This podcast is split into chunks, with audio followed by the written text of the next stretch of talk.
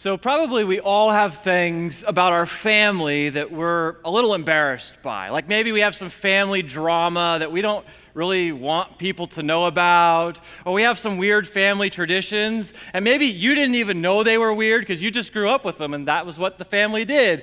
And then you had a friend over one time, right? And they kind of looked at you like, what is going on? Or you get married and you find out weird family traditions, right? So I got married and found out that my wife's family does this thing at Christmas. They play a game where they hide a dill pickle in the Christmas tree.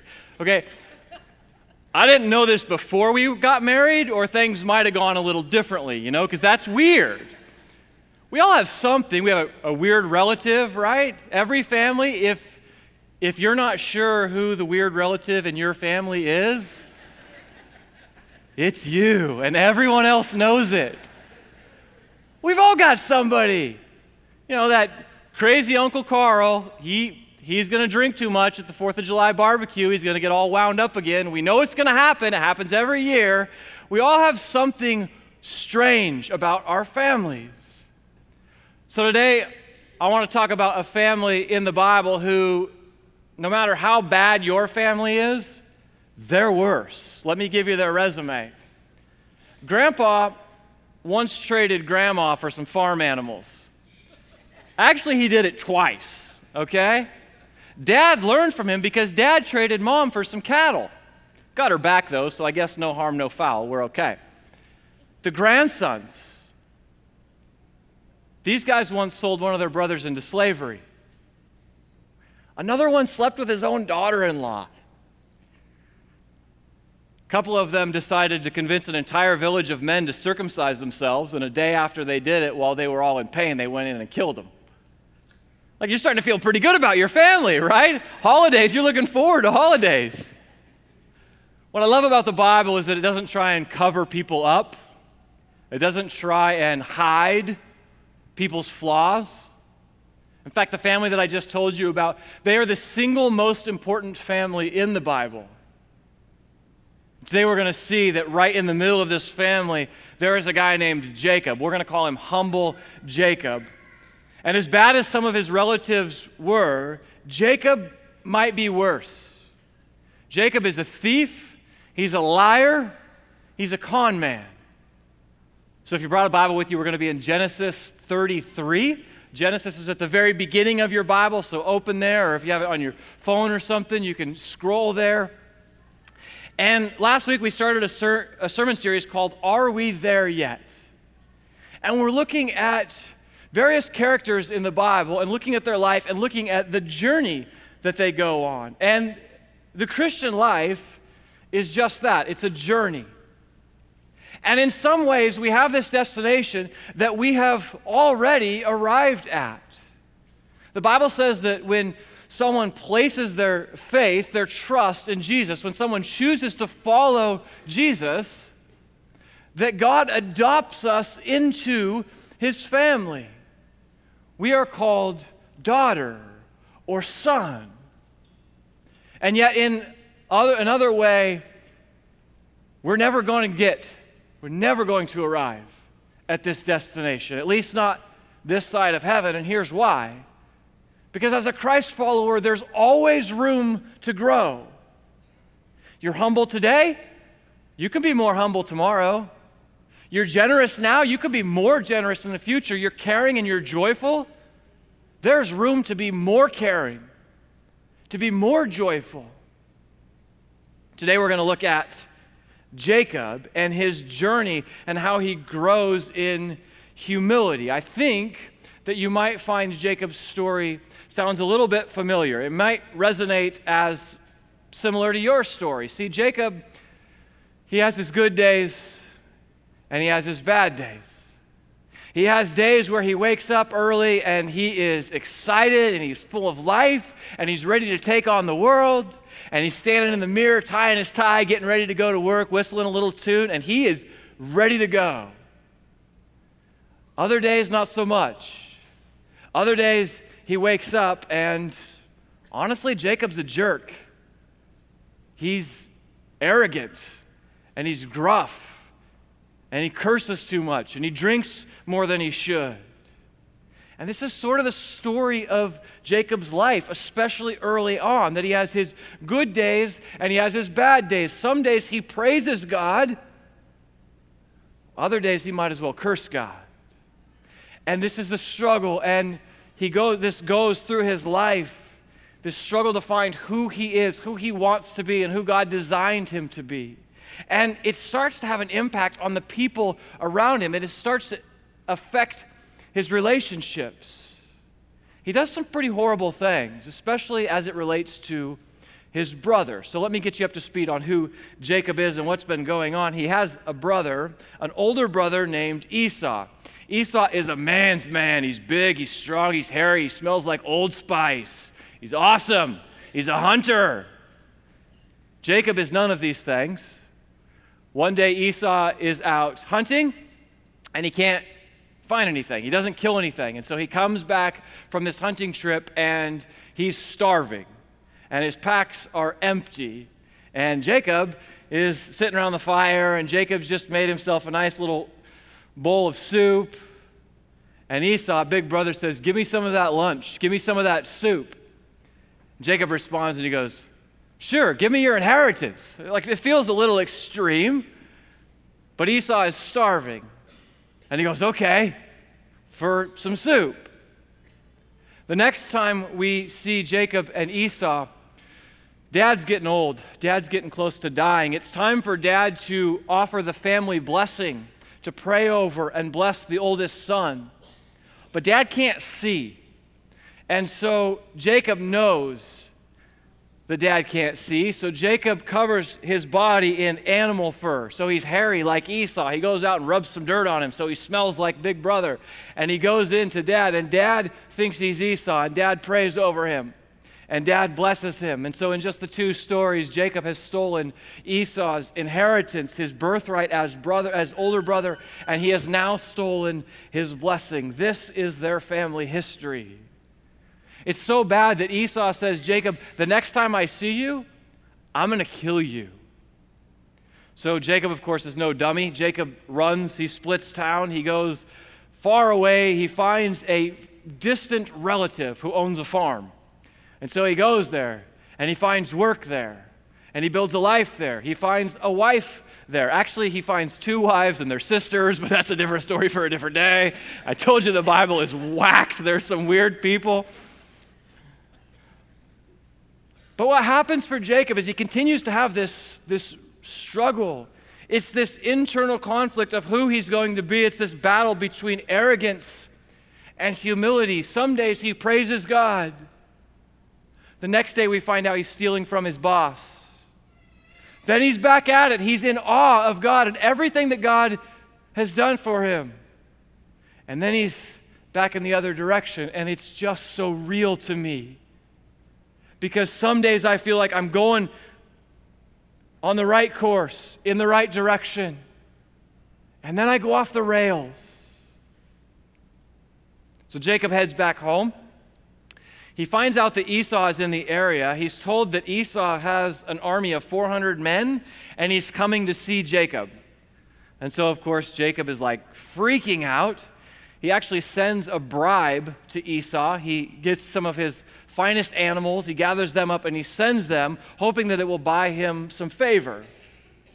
And then, in classic, arrogant, self preservationist Jacob fashion, he gets together his, all his possessions, his wives, and his children, and he's going to go see Esau.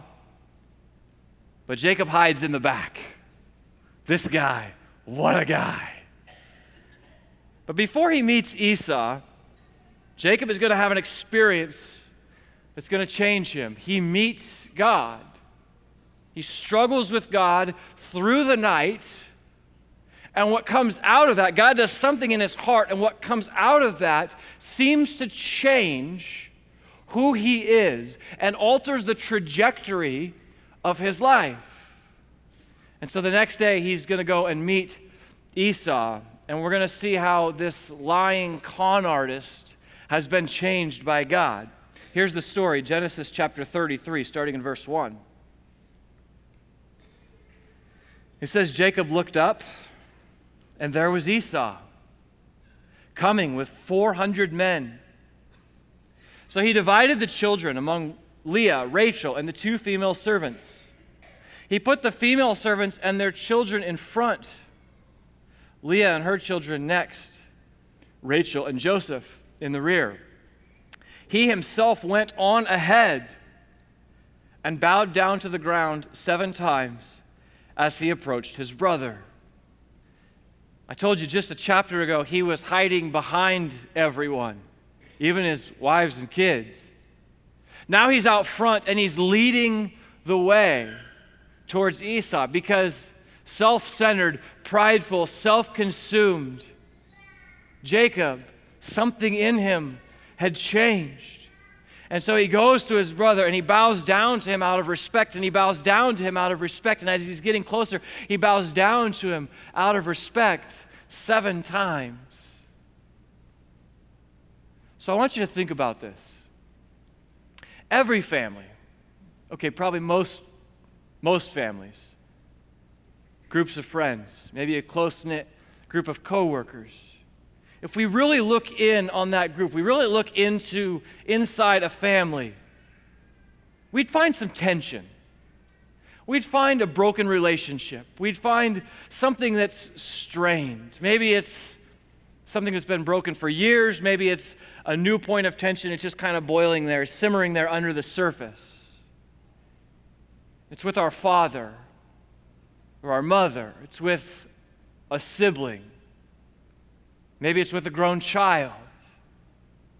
And maybe it's something they did, something stupid they did, and it hurt you. Or maybe it's something you did and you hurt them. So think about that for a second and step forward into Jacob's shoes. Here's Jacob and Esau. Step into Jacob's shoes. What would drive him toward Esau?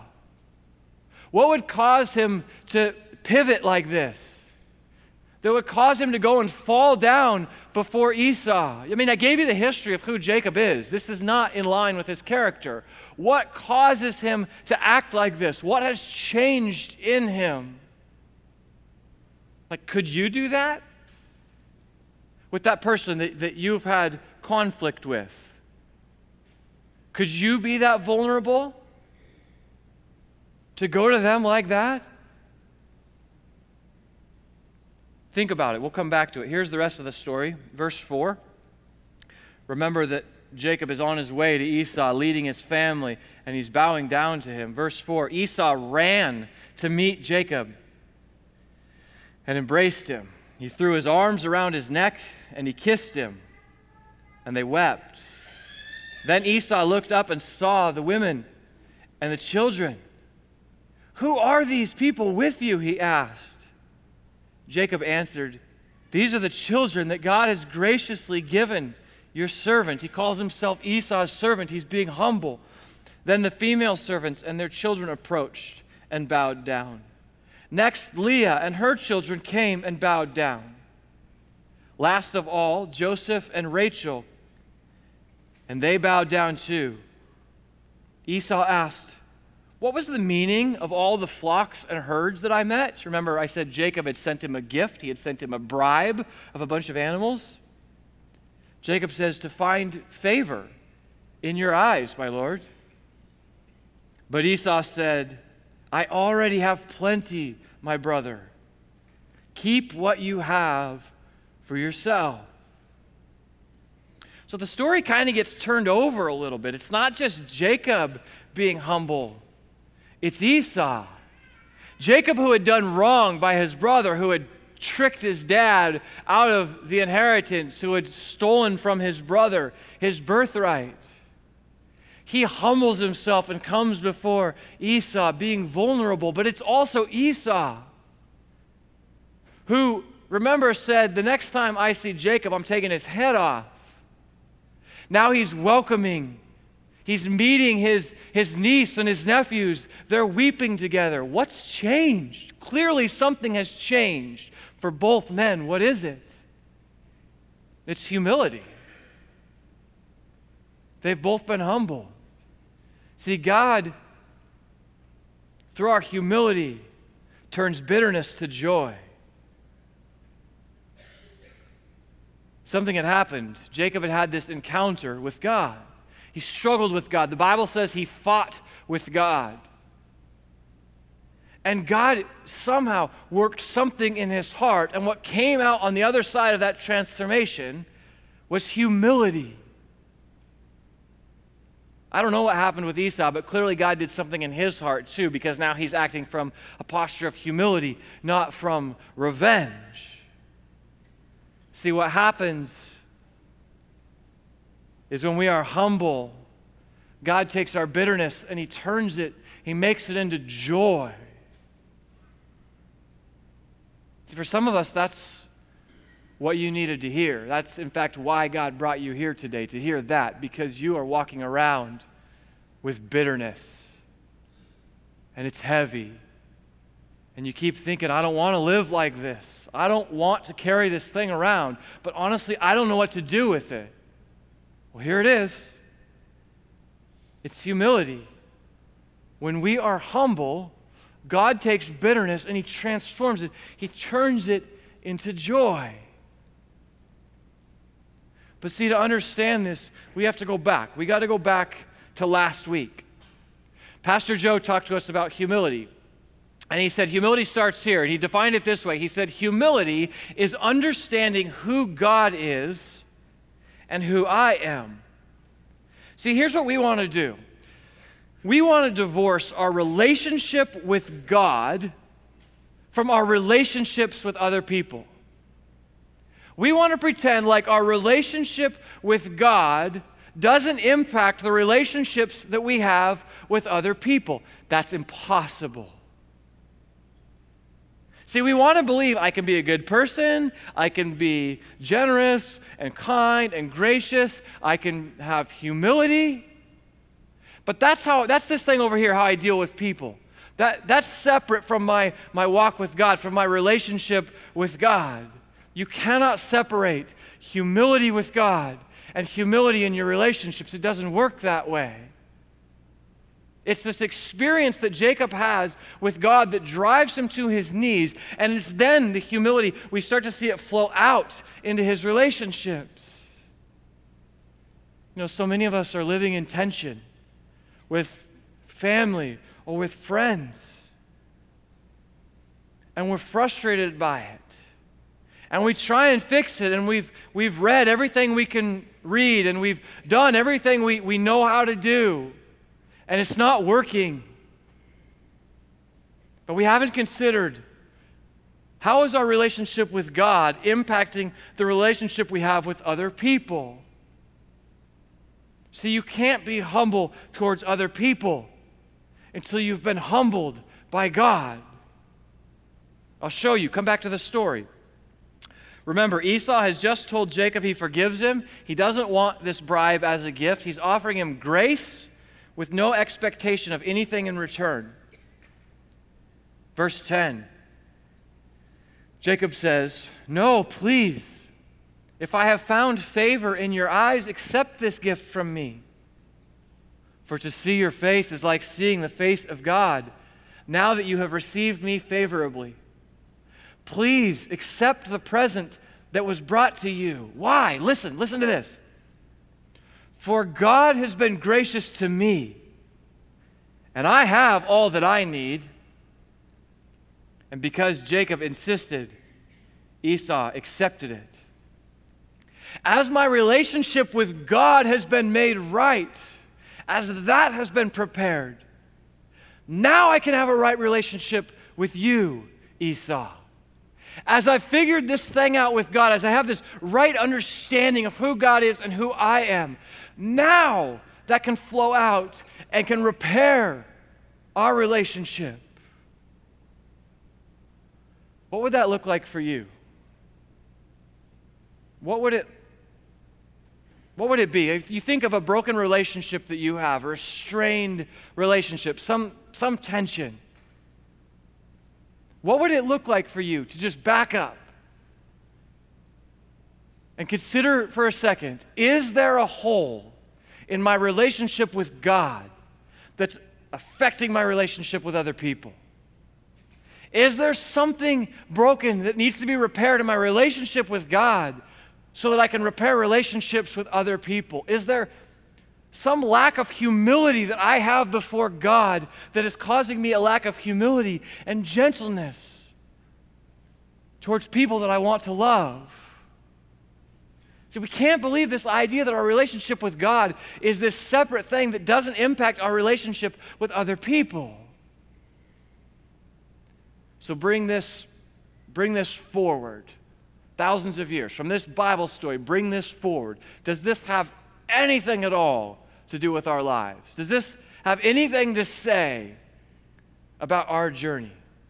Well, sure it does. In fact, if you want to write down a couple of things about humility, here's the first thing humility is a choice, not an emotion. Humility is a choice, not an emotion. We think of humility as a feeling or just an attitude, but it's really more something that we do. So Jesus is hanging out with some of his buddies, and one of the disciples says, Jesus, when, when you build your kingdom, when your kingdom starts, who will be the greatest in your kingdom? And Jesus says, The greatest in my kingdom is the one who humbles himself it's not the one who just feels humble, it's the one who acts out of humility, the one who chooses to be humble. So here's where it started for Jacob. If we just go back a chapter to Genesis 32, where he has this encounter with God, you go back and read it later. I put all the scripture in your app. Here's how it starts it says, That night, Jacob got up and he took his two wives, his two female servants, and his 11 sons, and he crossed the ford of the Jabbok. After he had sent them across the stream, he sent over his possessions. And so Jacob was left alone. See, for Jacob, the path to humility and repairing things with his brother started with repairing his relationship with God. And that couldn't happen until he found time to be alone with God. I wonder if it's been a while since you've been alone, just you and God. If there are broken relationships, strained relationships in your life, in your family, with people around you, I wonder if there's some healing that needs to happen first between you and God so that healing can flow out into your relationships. Here's the thing that kind of healing doesn't happen, can't happen. God doesn't do that kind of healing when we're always go, go, go, go, go, go, go, and we're always busy, and there's always people around, and there's always noise, and there's always something going on, and we're always moving. If you can't figure out why you're struggling with pride and anxiety and fear and strained relationships, I wonder when the last time is that you are alone, just you and God. And that might sound totally foreign to some of you. But it's in that moment, it's in that space where God works in Jacob's heart and he starts to transform him. He humbles him. And it's not until that happens that that humility can be passed on to other people, that Jacob can pour out humility in his other relationships. I don't know. Maybe some of us need to start there. Maybe some of us need to flip through the calendar and go, when, when do I spend just a few moments with God? Maybe, maybe it's time to start there. Second thing I want to say about humility, and honestly, this just comes from my own heart, something that, that I've wrestled through as someone who, for my entire life, I've struggled with pride and arrogance. Humility can feel humiliating, but it's always Christ like. See, if you messed up, to go back to someone with your tail between your legs and say, I did you wrong, isn't a lot of fun. If you were hurt, to go to someone and say, I forgive you, I, I want to reconcile with you, To choose to be humble instead of choosing revenge, it's not that much fun, let's be honest. But it's but it's always the right thing to do. Here's what I know the Bible says that God opposes the proud, but He gives grace to the humble. God, listen to that. God opposes the proud. God is the enemy of the proud, but He pours out grace when we are humble. It's not fun to be humble but it's the right thing. In the book of Philippians, the Apostle Paul tells us why humility is such a big deal. He says it's because of Jesus. It's because Jesus chose humility. Jesus chose to be humble. He put on a body. He stepped out of perfection. He left his throne in heaven for you and for me out of humility. Humility can feel incredibly humiliating but it's always Christ like. I wonder if you step back and you look at if you look at the whole story today and maybe you think about a strained relationship, a broken relationship that you have. Maybe it's between you and a father, a father who was not there, a father who mistreated you, Maybe it's a, a sibling that was always harassing you and making you feel bad. I wonder if there's an opportunity to grow in humility. And please hear me. I'm not saying that there's a quick fix to a broken relationship. I'm not giving you point one, two, and three to fix everything. Your journey, what you've been through, and the pain of it it's valid. Hurt hurts. It's why we call it hurt. Your pain is legitimate. But I wonder if for you there's an opportunity to grow in humility. I wonder if you could find time to get alone and ask God and just say, God, would you grow me in humility? See, the answer to our series, Are We There Yet? is yes. If you are a Christ follower, yes, you have arrived. God is in love with you. Not the future version of you, not you 2.0, not you 3.0. You, right now, you, son, daughter of the King. If you're not a Christ follower, today you could put your trust in Jesus. It's as simple as saying, God, I want to follow you with my life. Christ follower, you're loved. But there's room to grow. We're like Jacob. Some days are good days, other days are not good. Some days it's two steps forward, some days it's three steps back. Are you ready? Church family, are you ready to grow?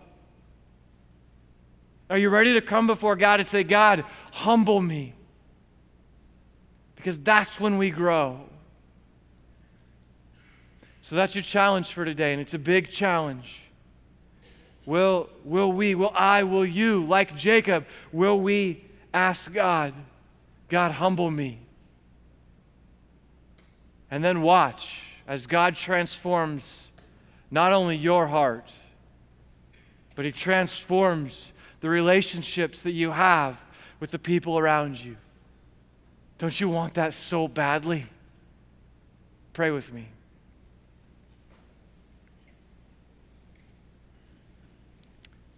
God, today our prayer, Father, it's very simple. Would you humble us? Would you cause us to get alone with you, God, to spend a few minutes with you? Wrestle through the tough stuff and show us and grow us in what it means to be humble. It's a big prayer, God, but it's that simple today. I thank you for your son, Jesus, the model of humility. Above all things, he chose to be humble. And he lost his life so that in his name we could have life. It's through him we pray. Amen.